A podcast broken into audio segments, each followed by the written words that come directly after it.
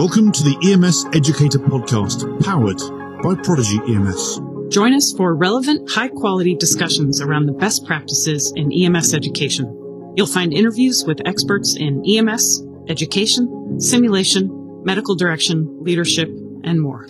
Hello and welcome back to another edition of the EMS Educator podcast. I'm Rob Lawrence and we have a deep dive into an essential, important, and actually political topic this morning for you. And we're going to talk about the EMS response to OB deserts. And to break that out a little bit and introduce the ghost and the guests is my amazing co-host, Hilary Gates. Thanks, Rob. We do have a, a really important um, uh, podcast for you today that has content that we call just in time education because there are changes in our laws in our country and um, and our um, care provision that um, are making it maybe more difficult and more complicated for EMS providers to take care of people. So uh, for that today, we're going to have not only Maia Dorsett, our uh, wonderful medical director for Prodigy, but also Tracy Coffey and Ashley Huff, who are here today to talk to us about taking care of patients with obstetrical emergencies. Tracy, could you introduce yourself, please? Sure. Uh, my name is Tracy Coffey, and I am a practicing OBGYN in Clarksville, Tennessee. Um, and have been in the area for the last 10 years. Previously was a military physician in the Army, also an OBGYN. So I'm pleased to be here. Thank you. Great. And Ashley? Thank you. I'm Ashley Huff. I'm an emergency physician and EMS medical director with uh, experience as a ground EMS medical director in Illinois and currently uh, EMS medical director for an aeromedical service. I cover Illinois, Indiana, and I'm involved in Tennessee. Wonderful. And Maia, this was a topic that uh, you and I started talking about a couple months ago. And um, not only were discussing some calls that we had heard about, but also, um, again, these changes that have been happening in the country with uh, the overturning of Roe v. Wade, as well as um, different states doing Medicaid expansion and not doing Medicaid expansion. And Maia, can you talk to us about sort of your vision for this overall um, podcast episode in terms of the big picture. Why do we need to look at this? I think the reason that we need to look at this is that it is a prime example of how, as EMS educators and EMS leaders, sometimes we have to pivot and figure out how we are going to fill the needs of our patients. And we saw this during COVID, right? We had to not only rapidly expand our medical protocols, but we also had to rapidly expand the education and guidance that we were giving our EMS clinicians to think about what is the the best way that we can care for the patients and their needs right now.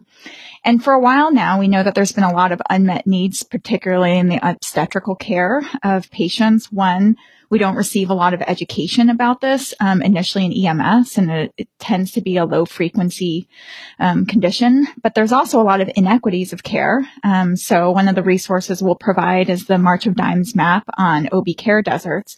But there's a lot of regions within the U.S. who have a lot of distance between where patients can get obstetrical care um, and what types of obstetrical care they're able to receive. Um, depending on sort of where they are and what their their goals and wishes are for that particular pregnancy or what complications they have.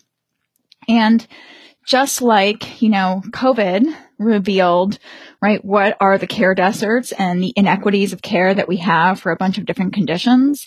Sort of the change in legislation that we've had has actually exacerbated these care deserts, right, and made a lot more sort of inequities and differences between state to states and locales. And fundamentally, the goal of EMS is to say, how do we best care for patients in our communities?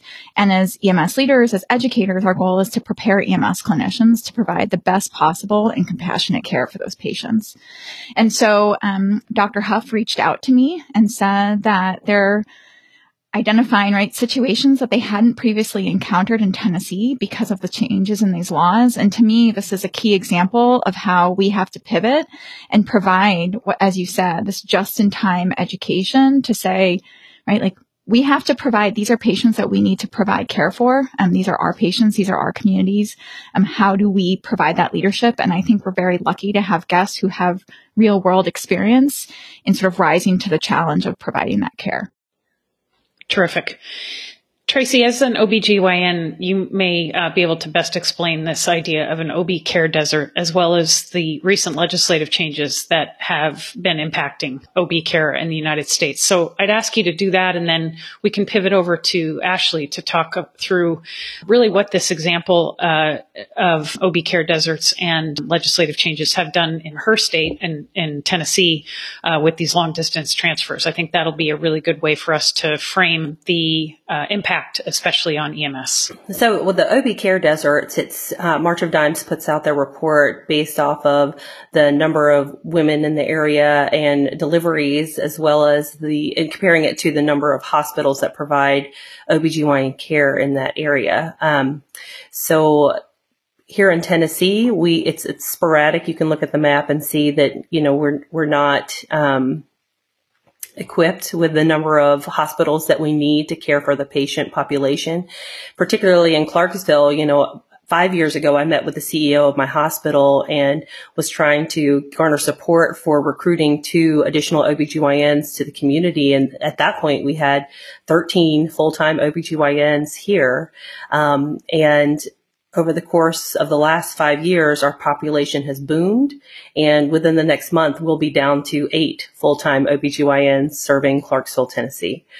Um, so even within the communities that aren't technically considered a desert, you know, we're still experiencing a decrease in the number of physicians that are here and able to provide the care that the patients need. Um, with regards to the legislation, on August 25th of this year, the trigger ban went into effect for the state of Tennessee.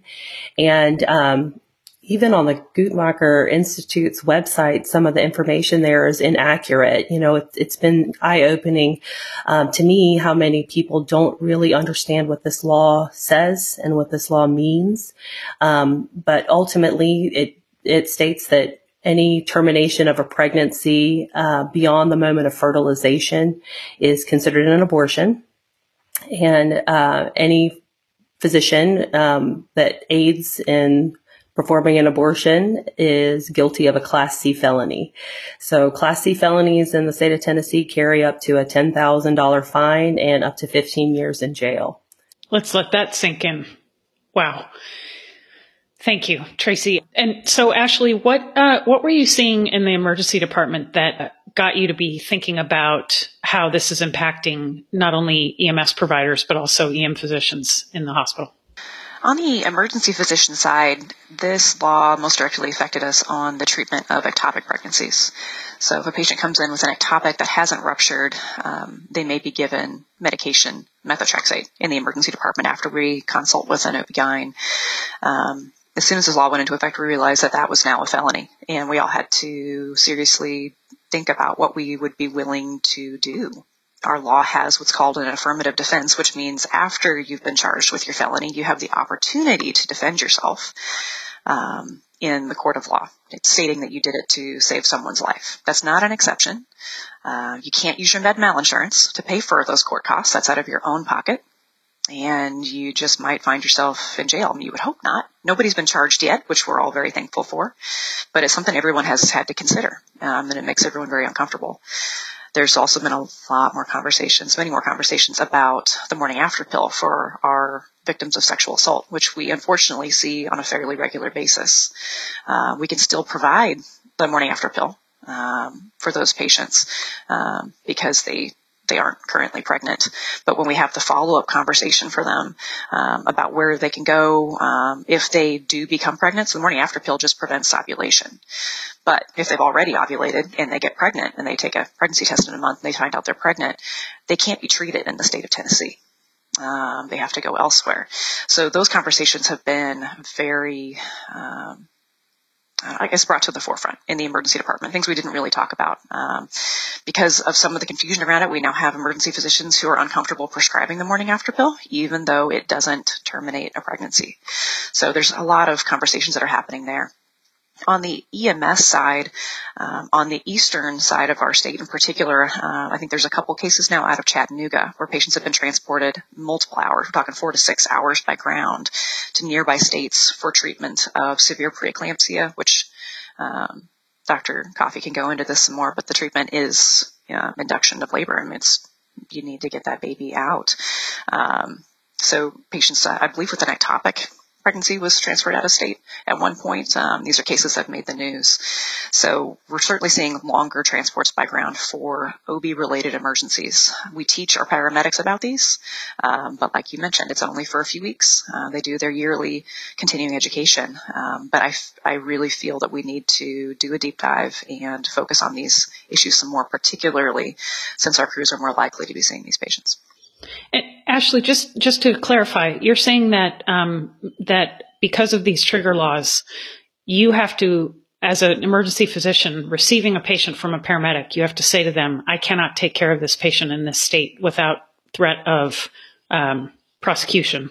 Therefore, you need to take the patient back and drive them to another state." Is that what you're saying?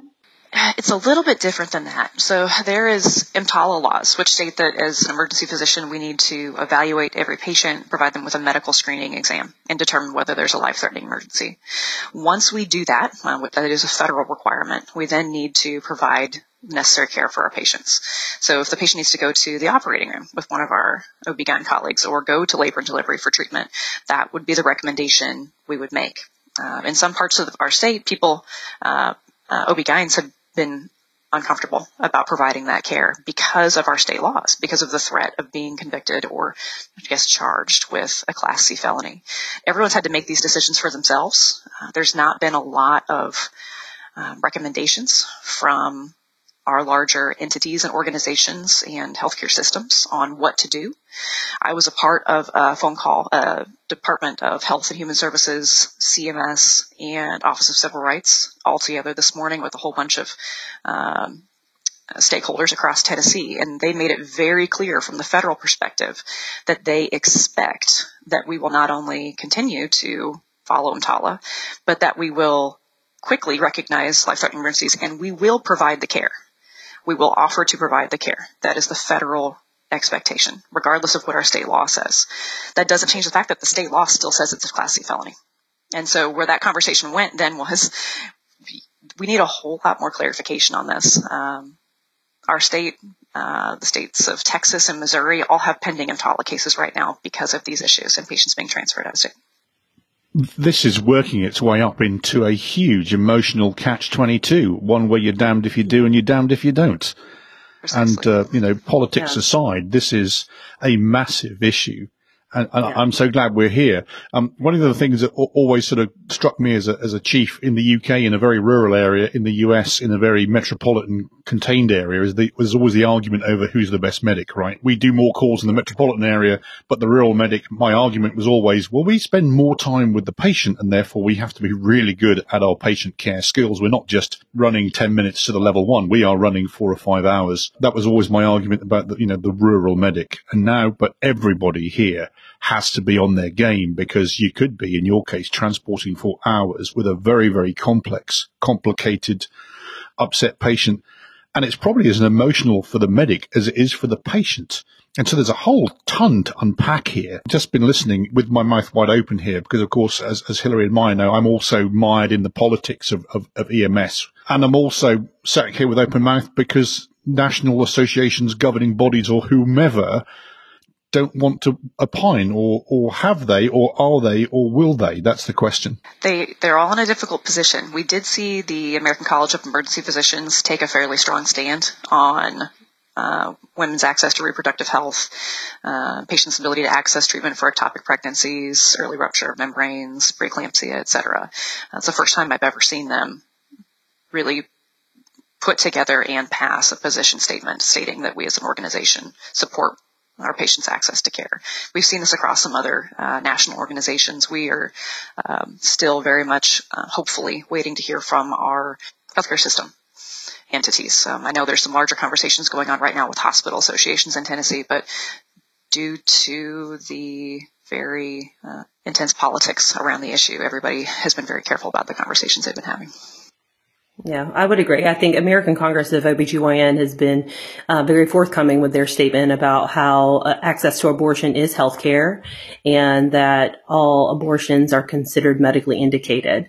Um, and I believe that changing the language is going to have a pretty significant impact on um, every aspect of this, even down to the political aspect. There, there are a lot of connotations that go along with words like abortion um, that people feel very strongly about.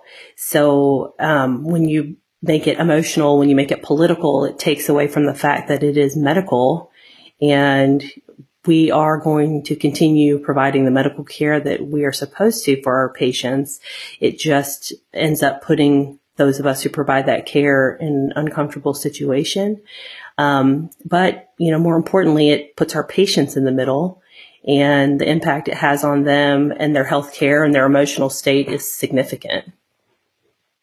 Well, I promised you politics at the start of the pod, and uh, there you had it. And let, us get back to the clinical stuff. Maia, I think you're going to weigh in there. Yeah. So I was going to say, you know, Rob, you said that this is a, a catch 22 for the provider. Um, but I think what Tracy has touched on is that, right, it's not a catch 22 for the patient. If you have a patient with an ectopic pregnancy, right, that is untreated, um, there is not, both ways are not equally bad. Right? And so one of the things I really want to actually focus this on, because no matter what side of any issue anybody is on, right? Like fundamentally, we are all on the side of taking care of patients.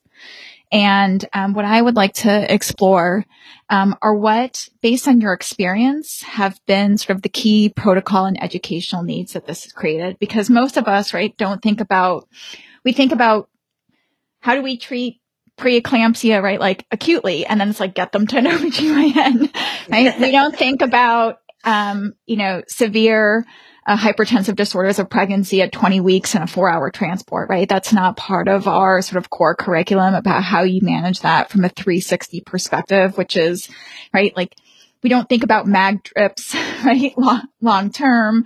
Um, we don't think about the anticipated complications. We don't think about the psychosocial aspects of managing somebody in such a heartbreaking situation for four hours. Um, so I want to know based on your experiences, how have you uh, provided leadership in this area? What protocols have you developed? Have you done that interprofessionally? Because what I think is amazing here is that, right, we have an OBGYN, an emergency physician, an EMS physician, a paramedic on a podcast together talking about this. Um, how did you work together to develop that? And then how did you meet the educational needs? Because I think the other thing is sometimes we have to teach about things, right, where everybody doesn't share the same political views. And I would propose that probably in Tennessee, right, like all the EMS providers are on not one side of the political, you know, spectrum. But fundamentally, as I said, I think everybody's for taking care of patients. So how do you come up with that education, deliver that education so that patients get the care that they, they need given this, this new development? Well, from the OBGYN perspective, there are going to be more and more patients that we would historically manage ourselves. You know, um, you mentioned severe preeclampsia, other examples where pregnancy termination is um, necessary to save the life of the mother are situations like uh, pre-viable premature rupture of membranes, where at 16 weeks the water breaks, um, the baby is still alive. However, we know that the baby is going to pass at some point in time. And we also know with the water broken, the mom is at a significant increased risk of developing life threatening infections. And that can happen quite quickly. The standard of care is to offer medical induction of labor, um, so that we can avoid those high risk situations where a patient becomes septic. Um, now, with the law in place, this is not the kind of care that we can provide in Tennessee. So it changes the way we counsel patients about what their options are. Um, you know, they could stay at home with people that they know and love, stay with the healthcare team that they've seen for their pregnancy and wait for infection to set in or wait for the fetus to demise. Then we can manage her appropriately. Um, it does bring up the question of how sick is sick enough for us to be able to step in and manage her medically. Um, and nobody knows the answer to that question. Like Dr. Huff mentioned, you know, we're looking at the after effects and at, at a clinic, at a criminal trial, am I going to be able to defend and say, well, she, she was sick enough? Um, alternatively, I could counsel that same patient that she could travel to a state, two states away, um, receive the medically appropriate care, but she'll do that without her fan, family and friends and the medical team that she knows. Um, and that kind of change in the way that we're limited in offering patients the options that, you know, we, we don't make the decisions for them. We just counsel them about what their choices are and then support them in their decisions. Um, but now in counseling them, it's, you know, the vast majority of the options are out of my hands.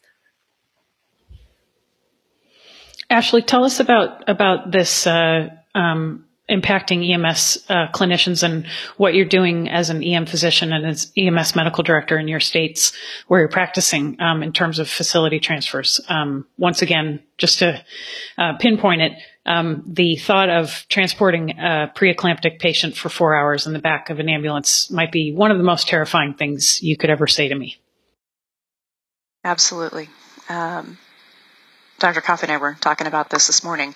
Emergency physicians are the same way. When we get a very, very sick pregnant patient, our hope is that we can stabilize them and get them to labor and delivery, get them to an OB-GYN. And our EMS providers are the same way. Um, we talk about OB care deserts. Yesterday morning, early in the morning, I took a call from a crew who were taking care of a very small, very premature infant born two hours by ground and 45 minutes by air from the closest appropriate NICU.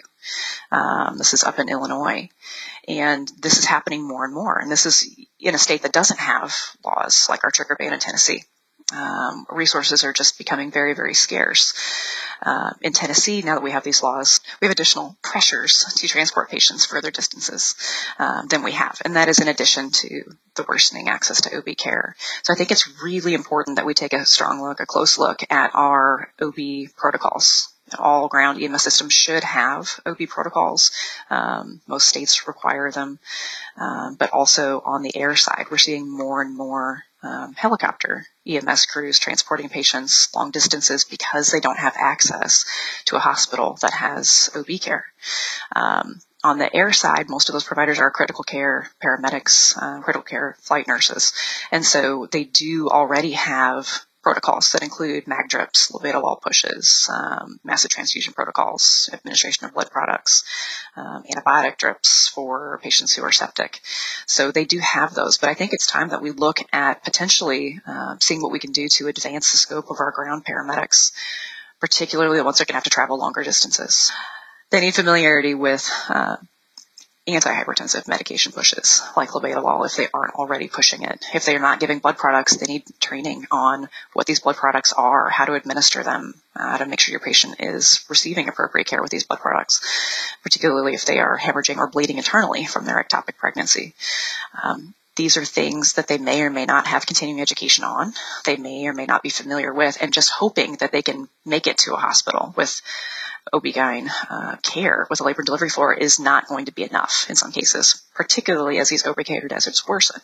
My fear with this trigger ban in Tennessee is that we're going to lose more and more of our obstetricians, which is going to worsen these areas in our state. And patients here um, close to where I practice in the emergency department are going to have to go an hour or two, drive an hour or two to receive this care. They certainly already are in Illinois. This is an intense conversation, but don't forget, everybody, you can follow us on Apple Podcasts, SoundCloud, Stitcher, Spotify, Podbean, Apple Music. We're also embedded over with our friends at EMS One. And by the way, Hilary, they just did a, uh, a post of the top uh, podcasts of the year, and uh, we got a mention, which is always exciting. But for a second, let's just have a word from our sponsor. Hello, I'm Christine Fichter, the Executive Director of EMS Gives Life. At EMS Gives Life, our mission is simple. We educate the EMS first responder community on how to become a living organ or bone marrow donor and then provide support if you choose to give this gift of life.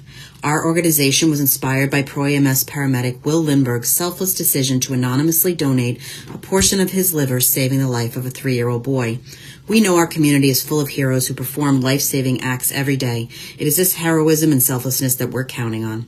More than 6,000 people die each year on the transplant waiting list. Deceased donors are simply not enough. Living organ donors are desperately needed, and our community is up for the challenge.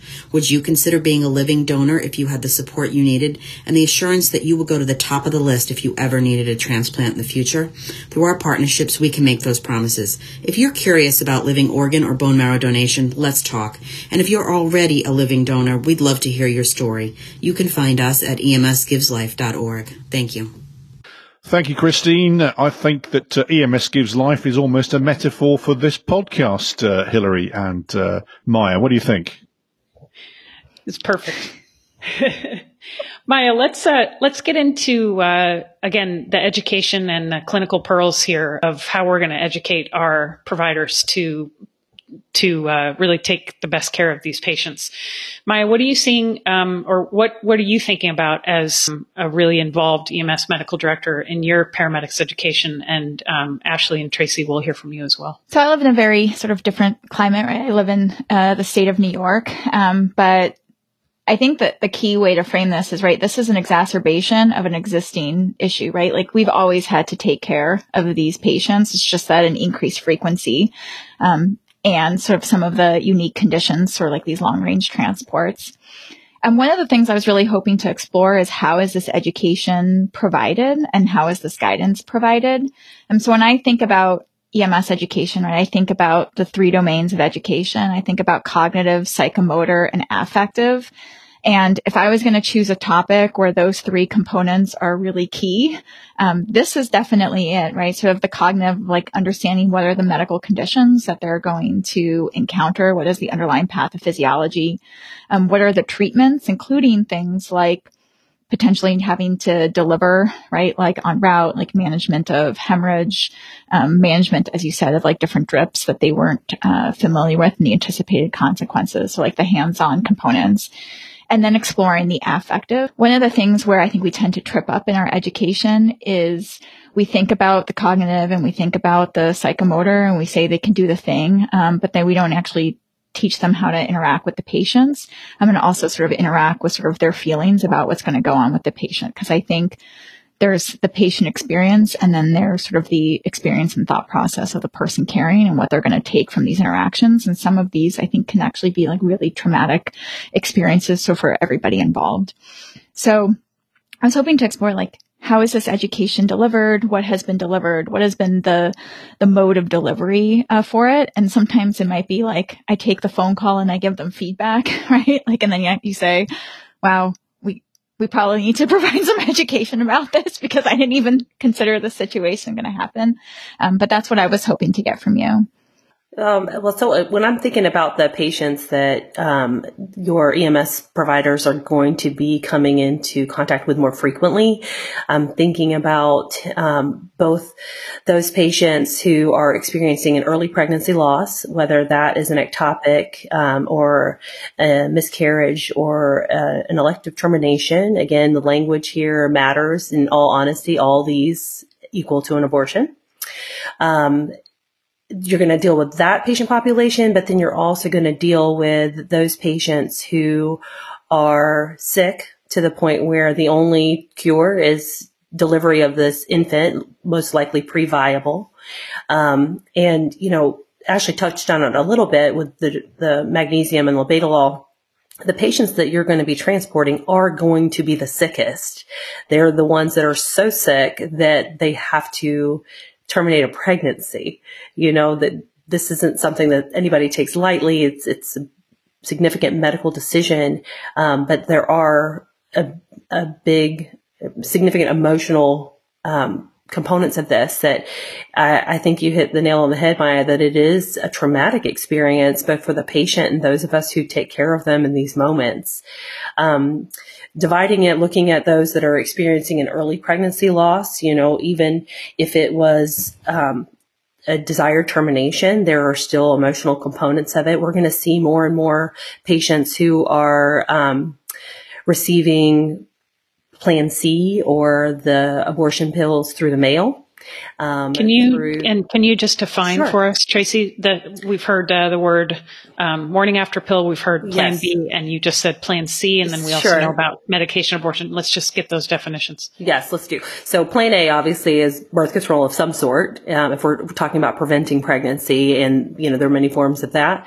Plan B, um, and Dr. Huff has kind of touched on it a little bit, which is um, a medication, progesterone, really that you take in order to prevent ovulation, so that if you had had exposure to unprotected intercourse, then it decreases the chance of ovulation and thereby pregnancy. Sperm has to be present at the time of ovulation in order to become pregnant and for the egg to fertilize. So we're trying to delay that from happening in order to prevent the pregnancy.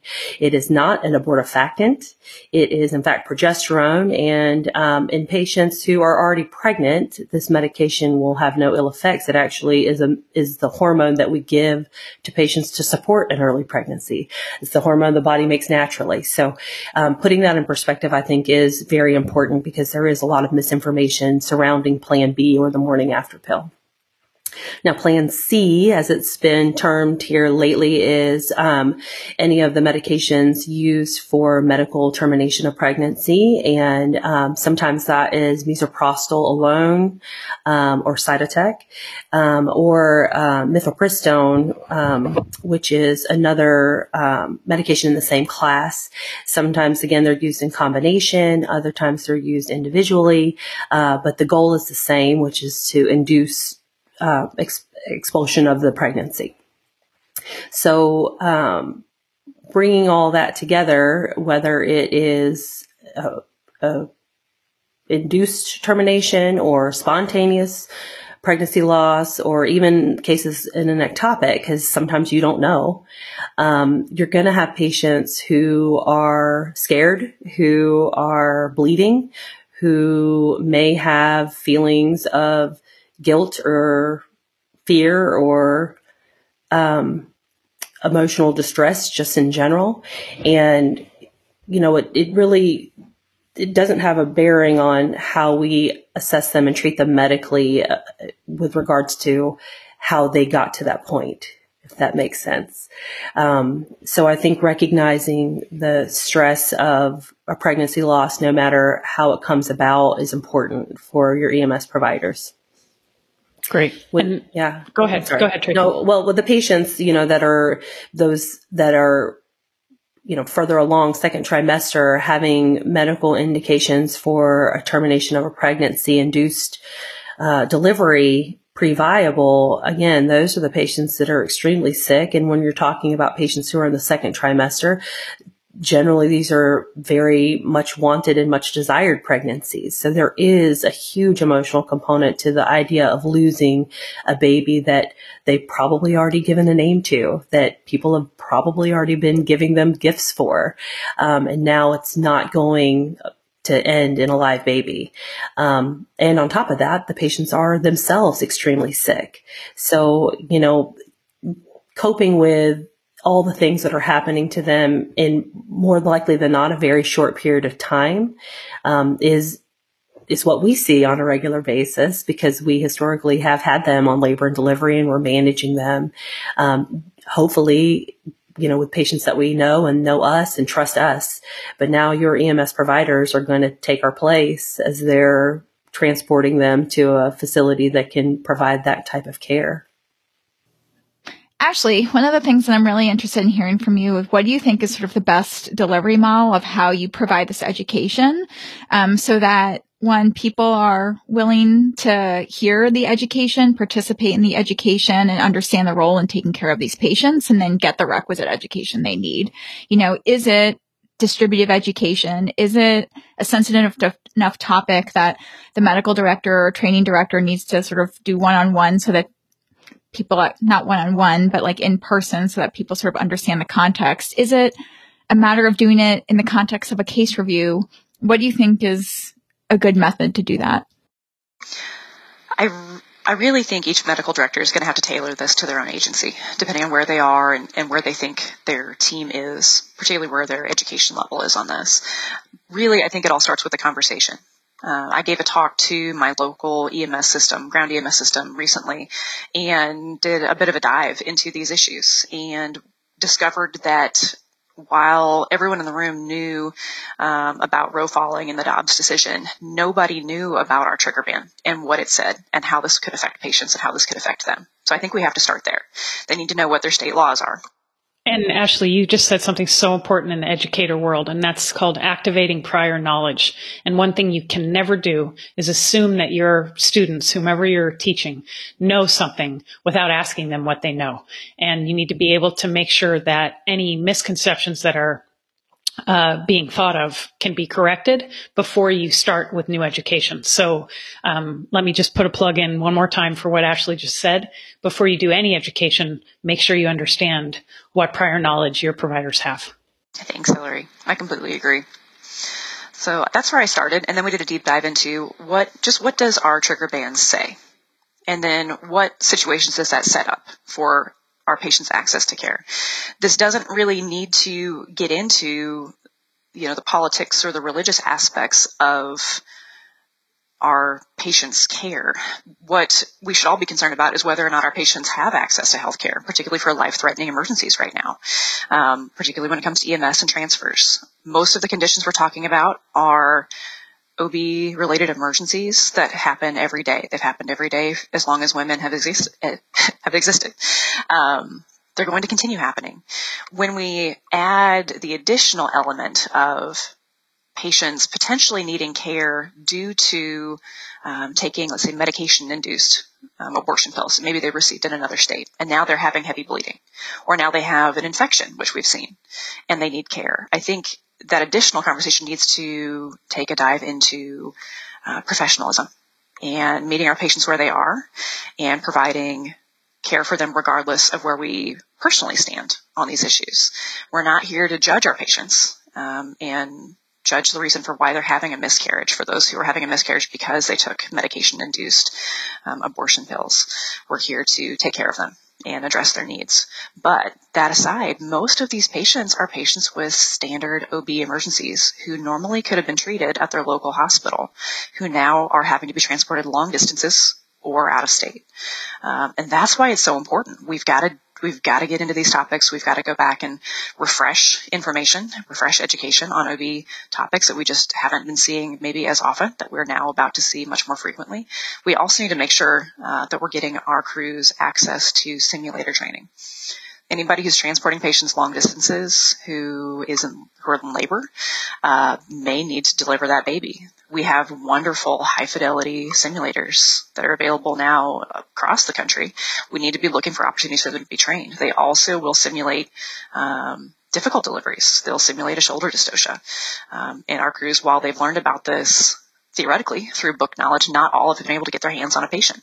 So um, I think looking for those opportunities, potentially being willing to send either send your educator, send some representatives from your agencies to clinics or conferences where they can be trained, and then bring this back. Um, maybe even reach out to the companies who make these mannequins and see if they'll do a demo for you and you can provide your training there would be a, a great opportunity. But we have to be proactive about this because we're going to see more of these situations already just with our OB care deserts. Now, because of our politics, we're really going to be facing these more frequently. So one of the things that, um, I'm wondering is, you know, you might get a call, like a med control call that says, um, well, I just took care of a patient with a medically induced abortion, right? Uh, where they got some pills or, and the guidance you can give is always say, right, like it doesn't matter how they got to this spot, right? Like your goal is to take care of the patient.